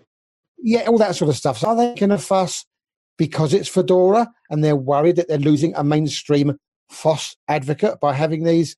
I mean, I think it's Well, it's really not Fedora. It's the, the GNOME store that Fedora pulls in, and they're wanting Fedora to basically create some filtering to the GNOME store that they pull in for the desktop part. And you know, I I, try to see this side because yes, I want FOSS software to be the most popular. I want people to understand it. I want people to give it a try instead of just going to the mainstream thing that they've always tried their whole life because I think they'll find in a lot of cases the FOSS alternative is just as good, if not better. At the same time, I think what you guys said is absolutely the truth. You want people who are coming to it for the first time to start with the software they're comfortable with and not immediately boot back into Yeah. Windows because they go, hey, I needed that Spotify that I couldn't figure out mm-hmm. any way to get it on there except this 800 command line terminal voodoo thing they want me to put in that I don't even know what it does to get it installed. And, you know, that's an issue. I, you know, I don't know we need to throw it in a banner though. You know, does it need to be in the banner? Why not have a little I- highlight in? I, I guess you could argue it, but that's really an argument towards GNOME software, not towards Fedora. Because Yeah, it's you definitely don't not a want Fedora thing. wasting their time doing this. I think it's a Okay, waste so of time for. Fedora. I don't think it's a waste of time for GNOME because that applies to all distros that use the GNOME software. And I think if they wanted to do that, that's fine to create. Not don't put it in the banner. You don't need to promote it it's like GNOME, not GNOME. I just wanted to help you out. No, it it's- actually it actually is GNOME. GNOME. No, it's it's a GNOME. It's Okay. GNOME Not- You can be no, wrong- it's no. you can be wrong if you want. It's fine. Go So wrong. there's there's uh, there's I think they shouldn't do the banner idea because I think that would be like it would send a negative me- message to the people who don't care. And like it, the people who do care could just go and have a setting that says, okay, this is a, a tag that says it's proprietary. I don't want it. Okay, so that could be fine. um, but GNOME should answer do me it. this: Is it only proprietary software that hits that banner, or does No, it? I don't think so. I don't know, but I don't think so. No, I it's think it's it's gonna it's just a combination. They, they're just like this is people what they, they look at it and say I'm this is what people want and they give it to them and like it could be they, they could also want Firefox on something distro that doesn't probably have that by based on their default. most downloaded apps. Well, I've got three simple words that can sum this up. Yeah, get over it. Pretty much. It's called no. Our spotlight this week is the best password manager on the planet, Bitwarden. It is a just one of the best. It's one of the best things about uh, Bitwarden is not only is it a great password manager, but it's also cross-platform and open source. You can It have should go on the banner for GNOME. Yeah, why not? It sh- it totally should. They that's one of the things that they should consider. Uh, Bitwarden is a great application. If you've ever wanted to use any kind of uh, password management, this is one. In my opinion, it's the best option. Period. So uh, it has access to uh, mobile apps for Android and iOS. You can have you have a desktop application. You can have integration with your uh, various browsers that you use. It has a lot of different features. The really really cool stuff. It also has the ability to uh, sync all your devices without any issues. You can store as many items in your vault as much as, as much as you want. There's no limits, and this is all for the free version, by the way. You can have secure notes, logins, credit cards, uh, even much more. All kinds of stuff. You can do whether you do password generation, you can do passphrase generation, and you can do two factor two factor authentication. You can self host it your own your on your own server if you want to, and all of this stuff you can do for free. Now they have a premium version if you want, but it's ridiculously cheap. It's ten dollars a year. So if you want to give them a thank you for doing this, this the creating this software, you can do that for a very small amount. Can it make phone calls? well, they don't they don't claim that they could. Well, so I feel like we have put this on a different standard than we did other things we discussed. you can put the it on a phone that has the ability to do phone calls. That's that's an act- Oh, that's an option. cool. That's a that's a benefit. Yeah. Uh, Well, the good news is after this particular spotlight, people will know about it, so everything's going to be They, good. that's true. They will know about it. But uh, one of the things I like about it is that here's a quote from them about the open source aspect. They say, We believe that being open source is one of the most important features of Bitwarden. Source code transparency is absolute requirement for software solutions like Bitwarden. And that is that kind of like a philosophy and that standpoint is why I think Bitwarden is such a great piece of software. Like they recognize the importance of this and they've also been audited. They've had like for many years, they've had like a casual audits and like bug fixes and stuff like that. But they've also had a full audit with uh, Cure53, which is like one of the top three companies that Yeah. do this sort of thing. And they've, and, and they've, they never, they didn't find any huge big bugs and all the bugs they did find were minor and they fixed them all. So like, I think Bitwarden is a, a, solid option, and if you want to do password manager, definitely check it out. At least consider it at anyway. And if you also already have a password manager, it has support for migration for like everything. So Yeah, just I was on LastPass. You wouldn't shut up about Bitwarden, so I was like, "Fine, Michael, I'll give it a try." And you were right. It's it's better. It, it's the best password manager I've ever used yeah. by and, far. and also, we not only did uh, I convinced Ryan, uh, he convinced me to do a video about it with him. So we have actually some videos on our channels about Bitwarden, so you can find out. Like we go into much more depth about why Bitwarden is great, and we do like tutorials about like uh, how to how to do migrations, how to do different things in the in the different videos. So be sure to check those out. I'll have a link to those in the description and the show notes as well. We'll talk about self-hosting, and we encourage you to self-host. In fact, hey, if you're looking for a password manager, you should probably self-host it, and you could probably self-host Bitwarden. Here's the problem: you say to yourself, "Self, I'd love to self-host. I don't have the time to figure out how to set up a LAMP stack. There's a there's like four things I'd have to set up. That's why it says you know like." I don't want to do all of those things. How do I just get the self-hosted thing ready to run? Well, one option is you could go to do.co slash DL and use one of DigitalOcean's one-click and you know installers. But what if you wanted to have that kind of functionality on your own hardware, what would you do? Well, you'd go to turnkeylinux.org, and Turnkey Linux is a site that has pre built VMs for everything you can imagine. They have a LAMP stack, they have WordPress, they have a file server, they have OpenVPN, they have Redmine, they have Open LDAP, OTRS if you wanted the ticket system, a domain controller. How would you like a free domain controller for Windows systems? How would you like to spin up an instance of GitLab? How would you like a media server? How would you like MySQL, torrent server, Postgres? You name it they've got all of these pre-built VMs and they're available at the site turnkeylinux.org. And so I went to set up a, a blog and I clicked on their little app thing and I went, okay, I want, you know, a content system. I wonder what's available for blogging. And I came across a new uh, a platform that I had not previously played with. Michael, you're probably familiar with it, Ghost. And I thought, well, I don't know if Ghost is good or bad or better than WordPress, but I'd like to check it out. So I just downloaded the turnkey appliance, imported it into libvirt and started it up. And like in five seconds, I had a Ghost platform. And then they, it walks you, it has a little guide, a little wizard that walks you through changing some of the default passwords and stuff. And you can have a full on running server just by downloading this thing from turnkeylinux.org. And I came across this, thought, why is nobody talking about this site? There's not some sort of like got you that, you know, it only works for 30 days and then you have to like sign up for an account to get it to keep going. Or it doesn't seem like they do anything terribly weird on the back end. They just, you know, they have some install scripts and stuff. It just seems like a really cool site and nobody really talks about it. So I thought I'd bring some attention to it and make it this week's tips and tricks. I agree, and uh, I I never talked about it because I didn't know it existed. So thank you. And uh, yeah, yeah, I think and Ghost is a great platform. It's a it's mostly a static based static site mm-hmm. generator type thing, and Ghost is a really good option. And if you and this is a really cool way to really quickly try it in comparison to other things. It has WordPress too, so you can test it out if you want to. That's pretty. I, I like it, so I'm definitely gonna try it out after the show. In nine months. Well, technically, I said after the show any time after this show is accurate. I didn't. He's not. I didn't say right after. A big thank you for each and every one of you for supporting us by watching or listening to Destination Linux. We love our patrons. So we just want to give a special shout out to all of you for your support. We do a live show for our patrons, so you can come and join us and be a part of the show. And we've also recently added sponsors to the mix. Ko-fi is going away. So if you are a Ko-fi subscriber today, please move over to the sponsors platform as we will soon be discontinuing that. But you can join us on Patreon or, or Patreon or sponsors and get all the same perks and tiers all for one low, low price that is frankly darn near free. We give it away all of these extra hours of the show that you could watch. Speaking of support, become a part of the G community by going to destinationlinux.network and joining our GNU forums, our GNU Mumble server, all running on GNU Linux.